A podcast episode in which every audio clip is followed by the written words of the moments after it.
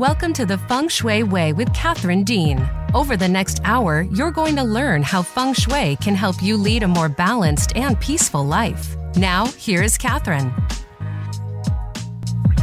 Hi, everyone. Welcome to the final episode of the series of the Feng Shui Way. Before I introduce my guest, I want to take a moment to jump back to the beginning when I did my first episode. I spoke to you about why I wanted to do this podcast in the first place. Well, it was mainly all about the feng shui.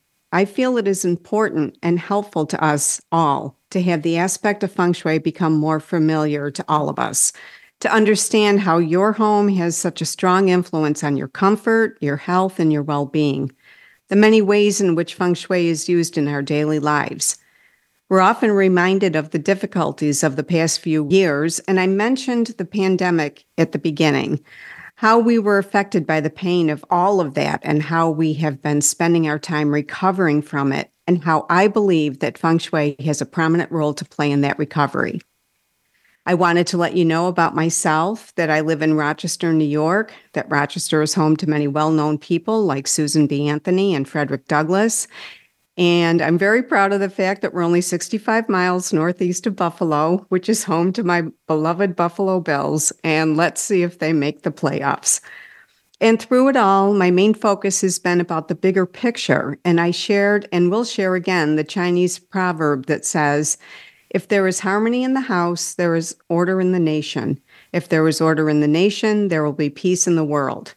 And I and my many wonderful guests have helped us understand how feng shui can be used to promote just that.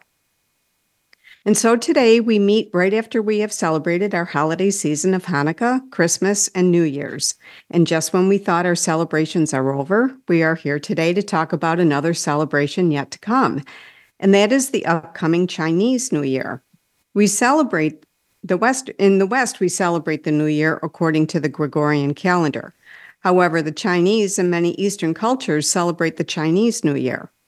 In closing this series, we will find out from my guest, Jillian Rothschild Scholar, what to expect from the zodiac animal for this year and what that means, to the various ways in which people celebrate and welcome in the Chinese New Year. Jillian Rothschild Scholar is a classically trained feng shui expert whose foundational training is in the ancient wisdom of the over 400 year old Wu Chang Feng Shui mastery lineage. Jillian uses the wisdom of ancient, time tested methods, symptoms, and applications while offering practical solutions for modern lifestyles. One of her strengths is that she can simplify the intricate details so her clients can take immediate action to enhance the physical, emotional, and or spiritual aspects of their lives. Jillian offers feng shui consultations both in person and virtually, Bazi readings, workshops, and educational opportunities. She is based out of the Phoenix area and is here today to help us ring in the new year. Welcome, Jillian Rothschild Scholar. Thank you. I'm so happy to be here. Well, thank you. I'm so here. glad you're. Yeah, I'm so glad you're here. And um, boy, just when we thought it was all about Happy New Year, we have another Happy New Year. Right. And the point of that you made that we celebrate January 1st in our Gregorian calendar and that there are many parts of the world that are using a totally different calendar, sometimes multiple calendars to celebrate at different times is a really good point. Well, I appreciate you saying that, but you know, that was something I really was not all that aware of before I became a feng shui consultant. So, why don't you tell us a little bit more about it, why it is that it's celebrated differently in the rest of the world? So, the Chinese calendar is one of the oldest in the world. And when we're celebrating on the Gregorian calendar, the Gregorian calendar is actually completely man made. It is not in any way tied to anything celestial or astronomical. The Chinese calendar is called the Tongshu. That's the the words for the Chinese calendar in Chinese. And there are two versions of it. One is a solar calendar, so it operates on the position of the sun. And there's also a lunar calendar, which operates on the position of the moon. So the solar calendar is very predictable because the new year on the Tongshu using the solar calendar is almost always February 4th of every year. It'll vacillate by a few hours. There's not a lot of change in the sun. We know that it rises and it sets and rises and it sets. Very, very predictable and very reliable. Where the moon is ever changing. The right. new year could be in January, it could be in February. It could be different times depending on the position of the moon. And in this particular year, the lunar new year is going to be February 10th of 2024 whereas the solar calendar new year is February 4th. And that's the calendar that I use in classical feng shui practice to make calculations, to make any adjustments for the feng shui, and make predictions for individuals based on their Chinese astrology, which you mentioned before as Bazi. Bazi is the translation for Bazi is eight characters. Ba meaning eight, Zi meaning characters. And so sometimes we call this the four pillars of destiny, but more more broadly termed Chinese astrology. And so mm-hmm. we'll use the Tong Shu and the solar calendar to make any calculations and forecast what someone could ex- reasonably expect to go on for their upcoming year as the year changes. So the well, we notice um, that lunar cycle and the lunar calendar every year with Easter because everybody says every year, like every year, Christmas is always December 25th. Mm-hmm. But every year, Easter is always different. It's like, oh, when is Easter? When is, uh, when's Mardi Gras? Because that goes along with Ash Wednesday. So yeah. Uh, that's quite the illustration of what you're referring to. Yeah, and I'm a nice Jewish girl from Ohio, and so the Jewish calendar, the Hebrew calendar, is also a lunar calendar. Um, and oh, so okay. The, the the Rosh Hashanah, the high holidays are always different every year. Hanukkah is always different every year in yeah. relation to Christmas, and so every culture can sometimes have a different calendar. And it just happens to be that in feng shui, the calendar that I use is the solar calendar for the Tongshu. That's it. It's interesting too because you make it work in conjunction with the the Gregorian calendar. You know, uh, when you give your predictions or your um, calculations or whatever, not predictions, it's calculations like and forecasting. It's forecasting. Like yes, yeah, yeah. that's the word I'm looking for. And um, so, you, what do you do? Do you um, uh, refer to that calendar, to the solar calendar? And then apply it to the lunar? I mean, how how would it work for a client? That's a good question. So the calendar, the Tongshu is sometimes called the Xia calendar. It's a fascinatingly accurate system. Um, and we use it to convert the Gregorian calendar to the Chinese calendar. And okay. when we do that, we can, for example, can take someone's birth data and convert the Gregorian calendar to the the Tong Shu and get a unique set of data, these uh, Bazi, these eight characters that help us represent someone's year, month, day, and time of birth. Um, it's also location based. So the time that you were born in Switzerland is different than your time born in New York. Oh my gosh. It, the work that I do, I'm also recalculating for location as well. Um, and when we recalculate all that in the Chinese system, we it it turns into the five elements, the five elements in feng shui, which everybody has heard before. Yep. wood, fire, earth, and metal. And all of these elements have a long list of attributes, which you may have talked about before, with numerical representation, um, parts of the body, behavior, color, taste, sound, location on the the the compass, the Luopan compass.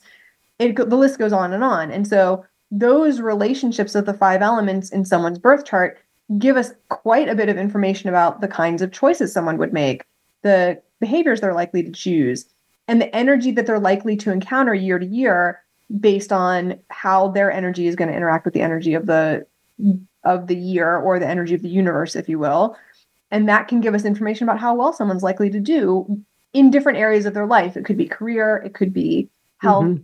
romance, um, it could be financial, whatever somebody has going on for them and the choices that they make in life can help us understand what they're going to likely to encounter. Does that make sense? Oh yeah, it makes sense to me. Um, I, I would think that it might be, um, well, it, it's it's intricate and it's detailed um, the way you practice and a lot of what we talked we talked extensively about the elements last week. That was the theme of, of the show. And we got into uh, the types of personalities that we are based on the elements So yeah, I mean the intermingling and the intertwining of it all is is fascinating. Um, trying to look at the big picture, but when you do that, there can be a lot of confusion and whatnot. And you, you know, and one of the things we said in the intro is how you can simplify things. So that's one of the things that you're um, in your expertise you can do. So, um, and we can get to that later. But I wanted to know um, how it is that we can prepare for the Chinese New Year. Is there a specific like you know here it's the ball drop in, in times square you know we have i mean everybody's got their own personal uh, experience and traditions that they do with the new year i think all of us here in america we can look for the times square ball drop now i'm thinking that on the feng shui level it might be just a little bit different it's a little bit different and it also the answer to your question also depends on what the area of focus is so, if, okay. for example, we're talking about specifically feng shui, one of the systems that I use in my practice is a system called flying stars. And the flying stars carry specific energy and behavior and visit for the time period of one year a particular direction or area of your home. And that energy, that visiting energy, exerts specific kind of interaction with you and your home. So it's I sort of use this analogy. It's sort of like your mother-in-law coming to visit. If you didn't get mm. along with your mother-in-law, you'd want to know when she's coming, what room she's going to be staying in, how long she's going to be there, and what you could reasonably expect from her behavior when she is arriving. If you liked your mother-in-law, you'd be really excited about her coming and you'd want mm-hmm. to welcome that kind of energy. So, this is another way that I like to think about flying stars because some of the visiting energy can be quite helpful and favorable and supportive, and some energy can be quite agitating and disruptive and can bring conflict and misfortune. We want to know from year to year where those energies are, what when they arrive, and what we can reasonably expect from them. So, in terms of preparation, if we're mm-hmm. looking specifically at this system, the first thing to do is to know where the negative stuff is. And the negative stuff each year is what's known as the annual afflictions. We call them the annual afflictions um, in addition to the flying stars. So there's there's two parts to that. The annual afflictions are the Grand Duke, which is the big, most important energy of the year. So we're going into the year of the wood dragon. So the dragon energy is becomes the Grand Duke, the most important energy of the year, and we don't want to upset the Grand Duke in our home. Okay.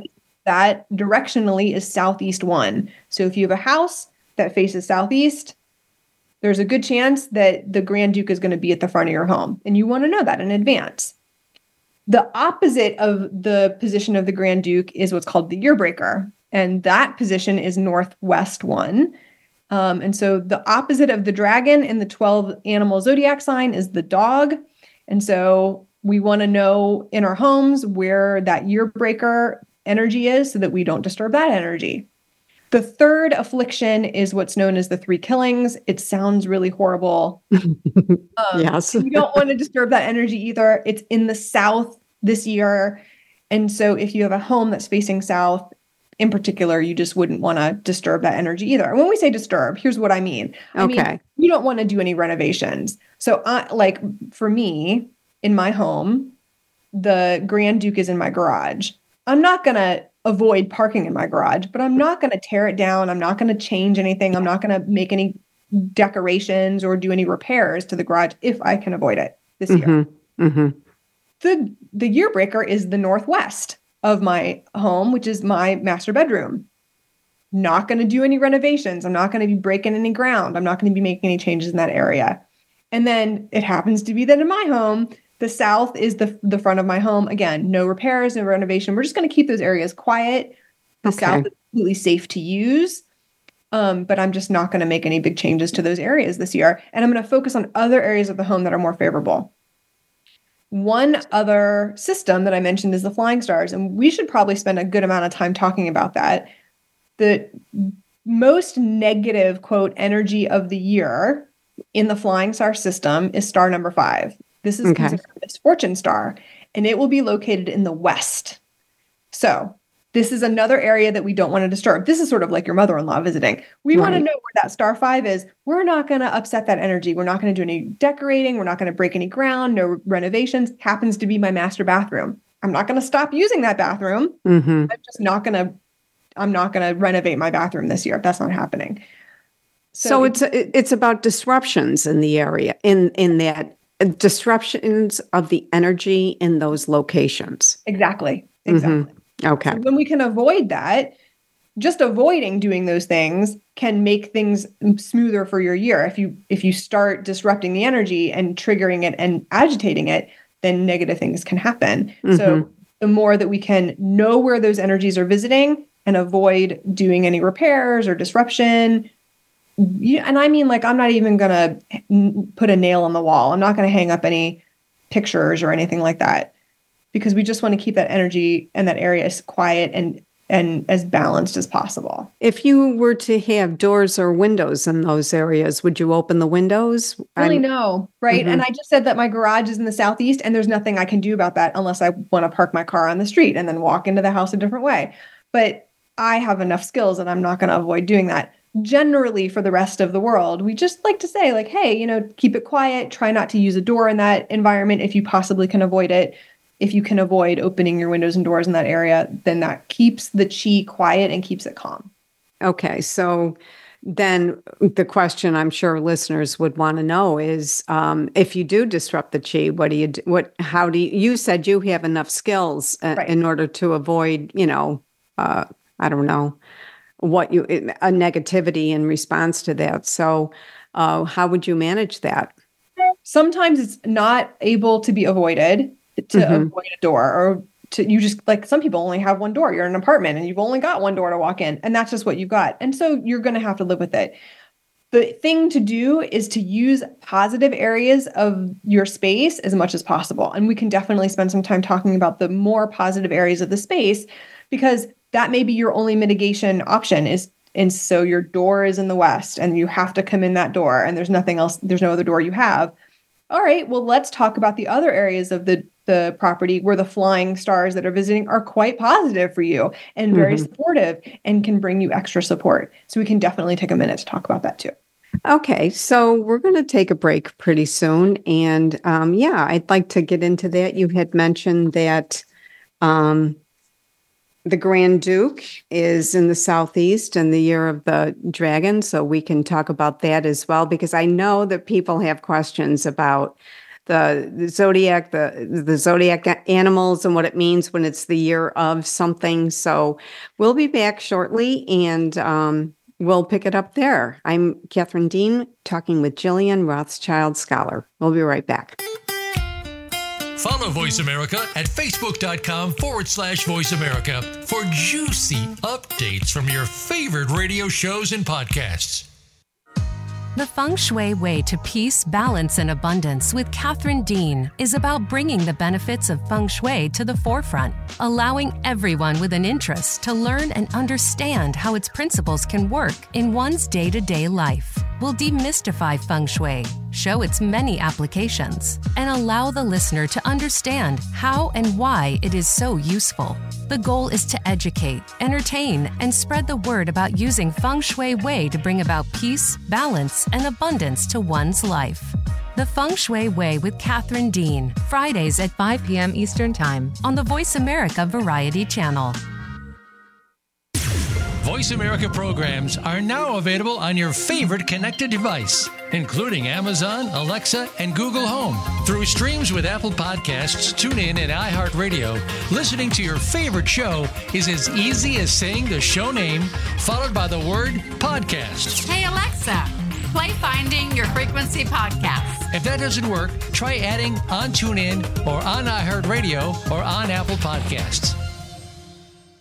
It's time to unlock some of the best kept secrets in health, wealth, and happiness. Are you ready to live your life to the fullest and hear insider tips from today's experts? Then tune in to the Forbes Factor with celebrity TV host, keynote speaker, and inspirational icon, Forbes Riley. She's a best selling author and TV fitness expert, and you know her from QVC and HSN. Now, she brings her expert advice and guests to the Voice America Variety Channel. Tune in live every Wednesday at 11 a.m. Pacific Time and 2 p.m. Eastern Time for the Forbes Factor. We guarantee it will be the best hour of your week.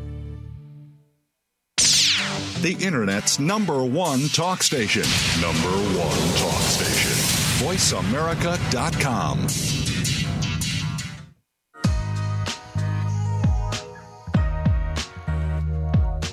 Welcome back to the Feng Shui Way with Catherine Dean. Have a question for Catherine or her guests? Join us on the show at 866 472 5787. That's 866 472 5787. Now back to the show. Welcome back, everyone. I'm here with Jillian Rothschild Scholar, and we're talking about uh, the Chinese New Year and how we prepare for it. And Jillian, we were talking about um, what do you call them? The annual afflictions, I think is what you said. And we were going through those and about how to, let's see, when you, when there's an area where there's a, okay, in my, in my understanding, because I'm not proficient at all in the classical tradition, traditional feng shui. Um, when you have an area where a star is negative or an area is negative, you want to do the least amount of disruption in that area. So you wouldn't open windows in that area or put a nail to hang a picture or something, um, that kind of thing. Uh, if you have nails, if you have a picture that you want to change out, would you do something like that? Is that too much of a disruption? And, you know, we can just start there. So I personally really would not, because for me, yeah. I've been through enough challenges that I know that hanging a particular picture is not that important to me. Yeah. I get that there are people in the audience who will be like, but I need to hang this. It's really beautiful. Okay, you can choose to do that, but I'm just not going to. Yeah. What I'm going to focus on doing is using the areas of the property where the visiting stars are favorable for me. I'm mm-hmm. going to spend more time in those areas. I'm going to activate those areas just by using them. And there are other advanced options for activating a space. Um, so, for example, the East in the year of the dragon is really quite favorable because the noble star number one is going to be in the east. And we like star number one. Star number one is really great for future money. It's mm. um, it's a really lovely, supportive star in that particular sector in the east. So I'm actually going to be temporarily moving my bedroom into the east part of my home this year. Okay. I'm going to be doing that before February 4th. Then another really excellent area for some people this year is going to be the Southwest because the visiting star for the year in the Southwest is star number nine. And we will probably touch on this a little bit, but we're going into period nine. And mm-hmm. so star number nine really resonates in beautiful harmony with period nine. And that becomes very powerful and dominant chi. And so if you are somebody who is looking for extra support from fire element energy, star number nine will help bring you that. So, Southwest can be quite favorable this year. The East can be quite favorable. Uh, the, the Southeast, for some people, can be quite favorable as well, even though the Grand Duke is going to be there mm-hmm. because mm-hmm. the star that's visiting is star number two. Now, in the historically, star number two has gotten a little bit of a bad rap in a previous period because oh. in the oh. previous period it wasn't as vibrant but as we are entering into period nine and we get closer to period one, which starts in 2044, mm-hmm. star number two becomes more vibrant and more timely. And so it becomes a good star. So things that were negative in the past start to turn positive. So for a lot of people, star number two in the southeast can be quite favorable. So if you are somebody who has a house that faces southeast, even though the Grand Duke is there, you can still have a really great year because that star could be quite favorable. Another great sector for this coming year is the north. The visiting star is star number eight, which is always a noble star, and it's um, just ending its timeliness, but it's always going to be a positive star. And so for many people, the north can be quite favorable. So even though there are parts of the property that may have negative visiting energy, doesn't mean that all is lost. Right. you just you just go use the areas that are more favorable. Super easy. Well, that's see, that's what I like to help our listeners understand because I think that people start to i don't know if they get they get worried you know they can they can say well i can't move and i you know and i i i like my this or i can't change that or whatever the case may be. And um so yeah there's that's what that's the other thing that i like about feng shui. There's so many but um there's always a solution you know there's almost always a solution right so almost always almost always but always something you can do always you know you do even yeah. if it's inconvenient so i want to say this like it might not be so convenient to not sleep in the bedroom that's in the West this year. But if you are dealing with a health issue, if you are dealing with a financial crisis, if you're dealing with a relationship issue, and you can avoid it, of course, we're going to recommend avoiding it. So mm-hmm. it might not always be convenient. it might not be so fun to sleep in the guest bedroom or use a different door. But I will say this the clients that I deal with usually have big problems. Yeah. I, I am my, the clients that I see are not calling me to say, hey, like what color should I put drapes up? Like that's not the work that I do. I work with energetics. I don't work with an, aesthetics. Mm-hmm. Your house should look like your home. Um, so for me, if I have a client that's dealing with a big issue, then we're going to avoid as much as we can. And this is exactly why, and I, and this is why I'm sleeping in a different area of my own home this year, because I know that the simplest, the sort of path of least resistance is just to avoid negative energy and go to where the good stuff is it's temporary and it, I know the benefit of it. And so, of course, I'm going to make that choice. Does that right. make sense? Oh, yeah, it makes sense to me. Now, you have referred to the Grand Duke. Grand Duke Dragon, the uh, the Year of the Dragon and the Grand Duke. Does that is that what the Grand Duke means, or is that what Year of any animal means? Every animal, right? So the year of whatever animal it is becomes the Grand Duke, becomes the Emperor star, the most important energy of the year. And so okay. the Grand Duke is just one term for that. We are going into uh, the year of the Yang Wood Dragon. So all of the five elements have polarity, yin and yang. Mm-hmm. The dragon is a yang element animal sign, if you will, quote unquote. And so it goes with a yang element stem of wood. And so we get yang wood dragon. And what does that mean? So that's another good question. That what that means depends on the context of the question, right? Okay. So the the elements themselves, if we just go into the elements themselves, wood element with the dragon, which is largely an earth element animal sign, if you will, means that there's like a tree sitting on a mountain. If you use imagery, you try to think like a big tree sitting on the top of a mountain. Okay. And so inside of that dragon, there's like little hidden elements. And one of the hidden elements is water element. And so you have powerful earth element, powerful water element, big, strong wood element. And then we start to analyze how those elements interact.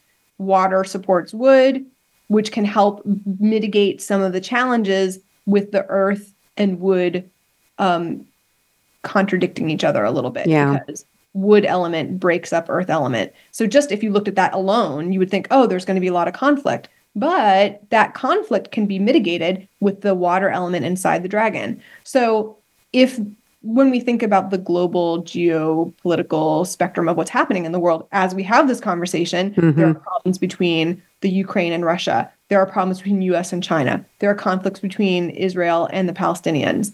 And we can see a chance of those coming to some kind of peaceful resolution at the end of the day. We'll have to see how it goes, but the potential is there. Individual behavior is dependent on individual charts and how we interact with that element but the opportunity is there, which brings hope. And we want to see that. Yeah. So, um, okay. That's a lot in a short yeah. there. so well, the answer to your question too is like, well, what does that mean in terms of what the question is? What does it mean for health? The wood element for the yang wood of the year. Wood element relates to the liver meridian in the Chinese medical, uh, traditional Chinese medicine in the, the body. The liver and the gallbladder represent the element of anger. So we could see more explosive anger based, like anger management needs in the world mm-hmm. because that element is going to be prevalent. When we look at the energy of the year, there's no fire element. When we look at the energy of the year, we generally want all the five elements to be present so there can be greater harmony. But there's no fire element. And so when we look at it from a health perspective, fire element relates to the brain, the eyes, the blood. Fire and water are needed for up and down in the body and sort of vertical um, conflict. And if there's no fire element, then that can be difficult for blood flow, um, for uh, your brain, if you will. Um, and so, from a health perspective, those are some of the more dominant things that can happen. When we look at the dragon, the dragon is earth element. And so, earth element can create challenges with stomach, spleen, um, sometimes cancer, muscles, things like that. So, the answer to your question is always like, what context do you want to answer that question in terms of what does it mean? And what it means to us individually also has to do with our own individual Chinese astrology charts, because some of the zodiac animal signs are typically going to fare better than others in the year based on the makeup of your chart. Right. Uh, and that would, um, I, I, you're referring to what year you were born, what time you were born, all of right. that. Yes. And, and okay. So, um, because like some people were born under the sign of the dragon or the wood dragon. So other people, you know, the rabbit, the um the rooster, the monkey. Correct. Um okay, so it would so what kind the context would have to do with what your animal sign is is what that your right? animal sign is what year you're born what month you're born etc so they all have a mix we cannot when we go to the chinese restaurant and we look at the placemat and they go oh i'm born in the year of the snake what snake? Is it a water snake? Is it a wood snake? Is it a fire snake? That's only 25% of the information. So we also have to look at the month, the day, and the year. So when we when we make forecast and predictions, they're generally are, are made in order to create a wide net of information, but they're often don't include all of the details on the chart and it also doesn't take account of your feng shui. So you have mm-hmm. a lot of control because when we talk about Chinese astrology, there and anything in Chinese metaphysics, there are something called the three lucks. The three lucks are heaven luck, earth luck, and human luck. So heaven luck is what you're born with. When the time you're born, you can't crawl back in your mother's womb and be born at a different time. That's what mm-hmm. you get is your heaven luck. Your earth luck is your feng shui.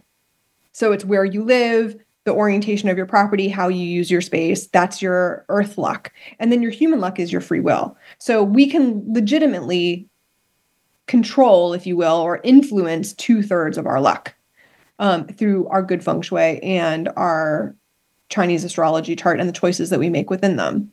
Does that make sense? Mm-hmm. Makes sense to me. right. So if someone is born in a wood dragon year, mm-hmm. like this year, some of their behaviors are going to be able to be forecasted and predicted. But the people who are born in 1964 are seeing the same energy this year as the year that they were born. So that's the energy runs on a 60 year cycle. It's called a sexagenary cycle. And so usually people who are seeing that energy again will go through some life changes and challenges to sort of learn their life lessons. So year 60 is usually a big year for some people. Year 60 you mean when they're 60 years old? When they're 60 years old. So people mm-hmm. born in 1964 are seeing the same energy of the year that they were born. And it mm-hmm. was a mm-hmm. big year like vietnam and there was conflict and yeah. uprising there was a lot of social unrest. And we're already starting it was january when we're having this conversation. Yeah. we're starting to see that coming in already there was also a lot of earthquakes that year and the reason for that is because the dragon is an earth element we've started seeing like that Iceland, like that volcano. There was just an earthquake in Japan. Those yeah. are like precursors to what's coming. So that could also trigger a big earthquake, could trigger a tsunami, which unlocks the water element in the dragon. So those kinds of disasters can certainly happen. There's no fire element this year. Fire element is related to air travel and airplanes that fly in the sky. And so there could be more airplane accidents. So, uh, so, so what do you do about that? You get trip insurance. wherever you're going, you know, make your plans, mm-hmm. have a mm-hmm. plan A, have a plan B, and get your insurance. Uh, okay, so you said earlier also that there's no water and there's no fire, right? You said there, there is or, water, there's no there fire element. Okay, no fire element. So, do we introduce the fire element um, into a situation, or or is are you talking the bigger picture? It's bigger just picture. yes. Bigger okay, picture, I right? get it. Yep. So that might not have explained that very well. But bigger picture, when there's no fire element, that's a problem because we want all the five elements Right. create harmony and balance. And in the body, when there's fire element missing and there's an imbalance of fire and water, it's a vertical issue. So usually people will fall, they will have brain injuries. Um, water relates to kidney, so it could be bladder incontinence, things like that. Okay.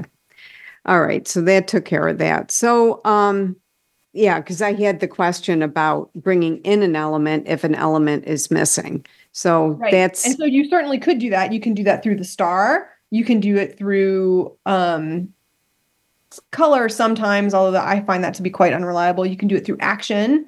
Uh, you can do it through direction. Um, you can do it through the foods that you eat and how you nurture your body. Mhm. When someone is coming up against any kind of conflict or imbalance, the thing I always recommend are things like Tai Chi, yoga, meditation, because if things are out of balance in your life, it's really important to get grounded. Well, this is one of the things that I have talked about, and a lot of my guests have talked about. It's really about bringing the balance in. Um, you know, now in the BTB tradition, if we're missing an element, we introduce it. If there's an overabundance of it, we minimize it. Um, but this is, uh, we're talking about something so different um, based on these stars. It sounds like, do the stars travel or like, They do travel. That's why they're called flying stars because Okay. they fly and they travel in a very predictable pattern. So we can reasonably predict year to year what kind of energy is going to be visiting and how that energy is going to interact with the space. okay. All right. This is why I work with my clients on a year to year basis to do an annual update because we can set the feng shui at a high level, putting in formulas, wealth formulas, and putting the right element of a home in a particular location. And that's great as a foundational aspect, but every year the energy changes. And so we sometimes need to make adjustments or small tweaks in order to realign year to year with the favorable energy each year. Okay. Yep. I, I can appreciate that. I'm curious though about people right now, like who are in the middle of a, uh, you know, a remodeling project or something. And once we get into the new year, uh, these directions are going to shift. Do they do they see the the project through? Do they pause oh, sure. it? Of Yeah, course. If you're yeah. rem- listen, if and and this happens, of course, the Grand Duke is in the southeast, and that's where your water heater is, and if and it might break during the year. Of course, you Right. have to fix it, right? Okay. You can't not have a water heater. but that's when you call your feng shui practitioner and go like, what can I do to remediate this? Is the right timing? Is there a favorable timing to fix this? But if you're currently in the project, finish the project yeah, right. and and call your feng shui practitioner in order to get help to help minimize some of the impact of that if it's available to you. Well, all right. That sounds good. So we're going to take another break. And when we come back, you had mentioned something about period nine, and um, maybe we can talk about that a little bit and um, a little more about the Chinese New Year. Yeah, Um, and zodiac signs. We should spend a minute talking about that too. Sounds like a perfect plan. So we will be right back. I'm here with Jillian Rothschild Scholar, and um, uh, stay with us. Voice America is on LinkedIn. Connect with us today. Did you know that the quality of our daily lives is directly influenced by the design of our built environment? Our homes, our work, the way we move, and where we play are all shaped by the design of our cities. This thought provoking new show from architect, urban designer, and educator, Carie Penabad, examines the complex forces that shape the making of our physical world. Lively conversations with leading experts in a variety of fields engage some of the greatest challenges facing our cities today, including climate change, affordable housing, embedded technologies, infrastructure design, architecture and the arts, urban policy, social mobility, and much, much more. Tune in every Friday at 11 a.m. Eastern Time, 8 a.m. Pacific Time, so that together we can design a better world. Have you become a member yet? Sign up now to become a member of Voice America. It's always free and easy. Plus, you get to take advantage of some great member benefits. Get unlimited access to millions of hours of on demand content across all of our channels. Keep track of your favorite episodes, shows, and hosts in your own customizable library. Find out what shows you might be interested in based on your favorites. Plus, you get insider access with our newsletter.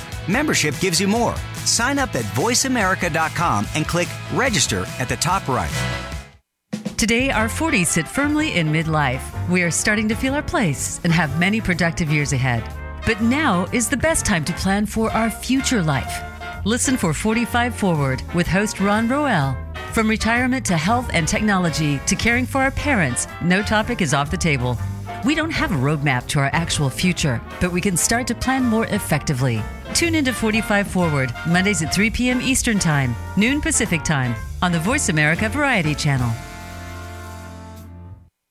Streaming live, the leader in Internet Talk Radio, voiceamerica.com.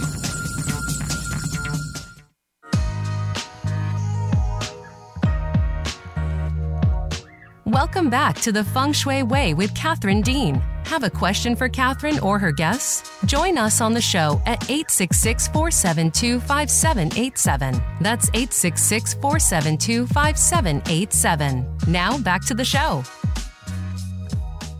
Welcome back, everyone. I'm here with Jillian Rothschild Scholar, and we're talking about um, flying. Well, we're talking about the Chinese New Year, but we kind of got into a bunch of different things about um, the Grand Duke and the four, let's see, what are they? The annual afflictions. Um, but we did, t- we did kind of talk about, we said this was the year of the wood dragon and what that meant. And then there's other animal signs, and people are born under different animal signs. So, um, how can a person tell what their animal sign is?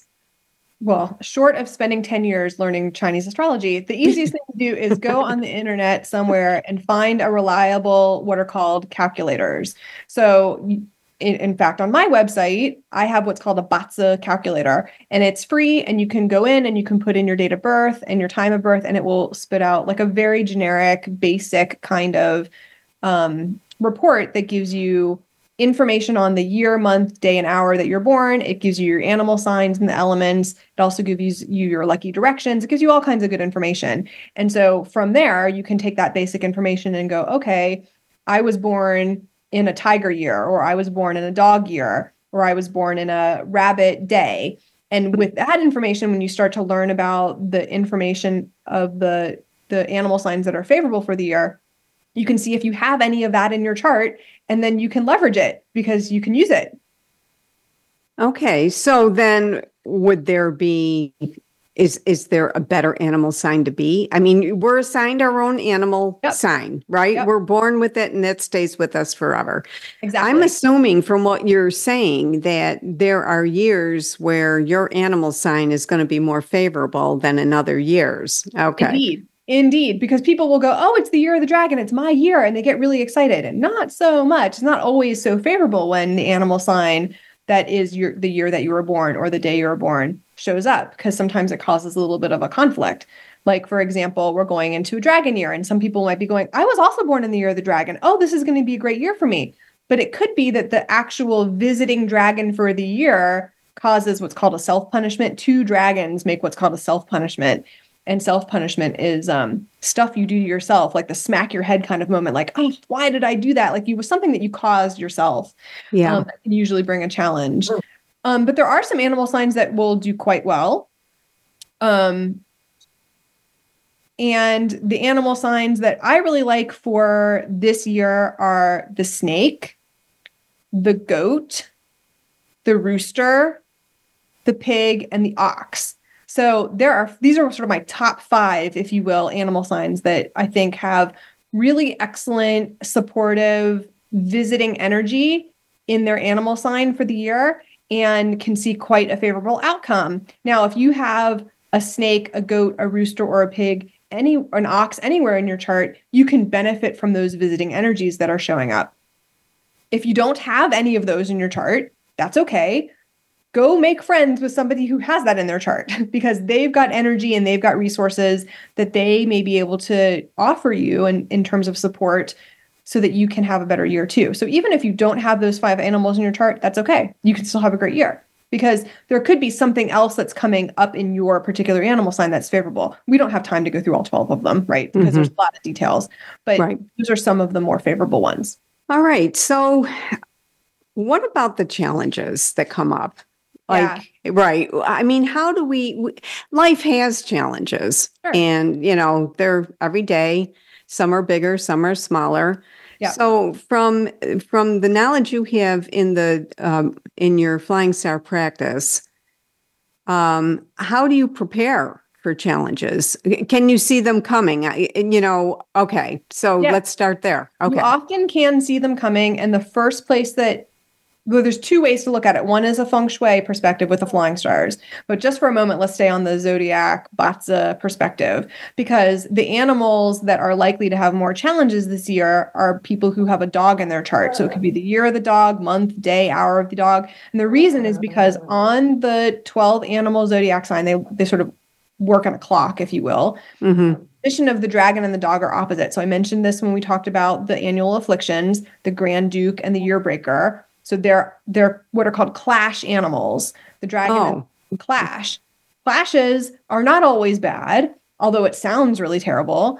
Um, clashes typically just mean change. So it could be that if you have a dog in your chart, you could be changing job, you could be changing to a new home, you could be making shifts in your relationships. You could um, you could certainly have challenges. I'm not saying that's going to happen, but the idea is if you have a dog in your chart, the, the motto for the year is prepare for the unexpected. Have a plan A and make sure you have a plan B. Get Right. your insurance. Make sure your financial house is in order as much as you can, and don't don't buy big expensive things if you can avoid it. Um, I I don't mind a clash. I think that there are some animal signs that need a clash in order to move. So Mhm. the dragon and the dog are both earth animal signs, earth element animal signs, and sometimes you need the earth element to be shaken up like an earthquake in order to create change because otherwise they just sort of stay, stay stagnant. But it's sort of like cracking open a pomegranate. You have to crack open the earth in order to get the goodies on the inside. So like a Yeah. crack it open, you get those beautiful perils on the inside. So even though it may be challenging, in the end, you can absolutely come out on top. The other thing to do if you are if you are anticipating a challenge for the year or you're foreseeing something come up, if you have a dog in your chart, um, the secret friend of the dragon this year is the rooster. So if you have a dragon or a dog in your chart, figure out who in your life has a rooster in their chart, make friends with them, ask them for your support. There is some perspectives that say you can carry a rooster like charm with you. hmm I sort of think of that as like a talisman. It doesn't prevent an issue. If you are walking around wearing a rooster charm on your necklace or on a bracelet, it's not going to prevent challenges from coming. It's a good reminder of the clash and can help you remember I need to get grounded. Time to go to Tai Chi, time to go to yoga, time to go meditate, time to take stock of the things that are happening in my life that are good, get into gratitude mode. It doesn't mean that the rooster is going to magically make things not happen. That doesn't work like that. That's not how life works. Well, right. But um, however, I like those reminders about being grounded. Being grounded is like that is you hear people talk about that quite a bit. And then like how do you do it? And and people people who seek out grounding, they know how to do it. They do meditate or they do do the tai chi or the yoga. They sit quietly, they pray, they you know, um they might do you know, just a quiet time to refocus, for resettle. everybody that's different. It could be running. Like my husband is a runner, bless his heart. I don't do any of that. Like sleep is my cardio, but he likes to run and he sort of gets into a meditative state when he runs. Swimmers, people who do walks on the beach, if you are a hiker and you like to be out in the woods where it's like quiet and you're away from all technology, there's different ways to get into a meditative state. Whatever it is for you, do that. do that yeah that's that's what i that's what i say too. You know i feel like what i have really tried to promote a lot throughout you know my consultations and doing this podcast is that that balance that grounding that focus that awareness um, because i just feel like we we have we collectively have been so hurt and really wounded by the past four or five years. I mean, it's just been so difficult. And, you know, it, it I feel like it's been very hard to find hope and to find um, you know, just joy. But then you bring it down to the gratitude. You bring it down to that meditative, you know, mm-hmm. that that um, that place you go where things calm down and you start th- feeling that groundedness. You know, that's so very helpful. I feel. Um, so when you say, if you have a friend who's a rooster, or a friend who's something that is beneficial, you know, like a secret friend or whatever to the um, to the to the uh, you said the secret friend to the dragon is the rooster so and so find somebody with the who's a rooster and mm-hmm. under the, the rooster in their chart it could be it could be the month of the rooster which mm-hmm. is usually september could be a day or an hour, although that's a little bit harder. So, like, I worked in corporate America for a really long time, and I was the keeper of the birthday list because I wanted to know when people were born. So, because I was oh. using this information to my advantage. Um, so, I would figure out who the secret friend was for the year, and I would make friends with that person in the office and ask them for help if I needed help with something, especially if there were challenges going on. And they were usually very happy to assist me. Um, so, getting someone's year and month is often just as just enough. Like, you don't have to get their whole birthday information. Um, and maybe what you're doing with that person is asking them to be on a team with you or oh. um, asking them for assistance with something that you need um, asking for them for advice or maybe they can connect you with somebody who can assist you with a particular problem and i'm just saying the rooster because that's the sort of secret friend of the year but i mentioned the top five animals mm-hmm. snake goat rooster as i just mentioned pig mm-hmm. ox if you have those in your chart or know people who have them, then you can recruit them, sort of borrow their energy, if you will. So it's sort of mm. like borrowing their luck in order to get farther in life. Just because there are changes happening in life, just because there are challenges in life, doesn't mean there's not a solution. It's out there. You just have to seek it. The yeah. hard part is that when we're in the thick of it, when things feel really unstable and we get overwhelmed, it's hard to sort of calm down and see the forest through the trees, kind of thing. Yeah.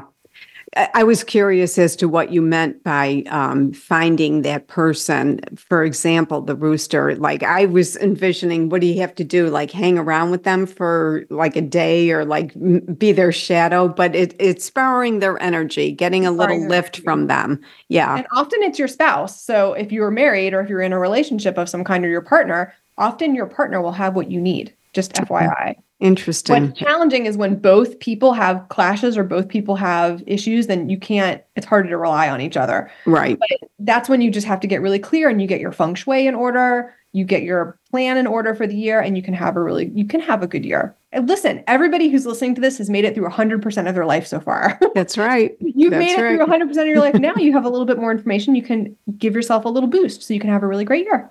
That sounds wonderful.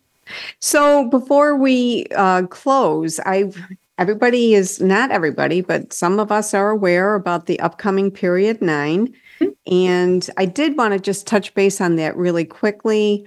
Um, can you tell us a little bit about like what a period is sure. and what yep. you know what does a what what would period nine what would be yeah. some of the energy so we're going into period nine. It's going to be fully set starting February 4th of 2024. It's a 20 year energy cycle, primarily dealing with feng shui. So houses built after February 4th are going to be capturing the chi of period nine. Now, the way that we start to see this is the rise of the woman, fire element dominant, uh, entertainment industry being uh, in the forefront, AI, technology, uh, becoming stronger, community based integration with inspiration, faith based systems and spirituality, coaching, teaching, education, all of those are under the umbrella of um, mm-hmm. fire element and what we're going to see more dominant in period nine.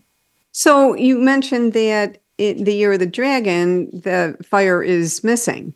Mm-hmm. But but then starting with period nine, there's a fire element um, association with that. So mm-hmm. how do how does that mesh with well we're gonna get it's sort of like period nine is like background music right? okay. Uh, that's how i like to view it as sort of the background music and the energy of the Yang Wood dragon is going to be more dominant because it's vibrant it's visiting only for one year it's timely it's happening right now. Okay. All right. Well jillian thank you so much for everything that you've taught us about you know um, the year of the dragon all of these zodiac animals, um, all of this information about good and, and challenging directions. Um, I really appreciate you being here. Um, before we close, though, I did want to say because this is uh, the last of the 13 episodes that I was um, that I um, am doing with Voice America, and I just wanted to say a thank you and a shout out to Marsha Lyles and um, Aaron Keller and um, people over at Voice America, my wonderful guests, Carole Hyder, Catherine Wilking, Candice Berlanga, Cynthia Young, Karen Rauch Carter, Suzanne Roynon, Kim Julene, Cindy Garatone, Sherry Vincent, Wendy Yauching, Maureen Calamia, and you, Jillian Rothschild um, Scholar. It's been fun. It's been great. I hope that we have um, well, I know I've done my best to try to spread the word about feng shui, and perhaps down the road we can do it again. And so I want to wish everybody a happy new year, happy Chinese New Year, and a very special thank you to you, Jillian Rothschild Scholar. And thank you, everyone, for listening. Thanks for tuning in to the Feng Shui Way with Catherine Dean. We hope today's episode has helped you understand the importance of feng shui in everyday life. Until we talk again, enjoy your week as you welcome in peace, balance, and abundance.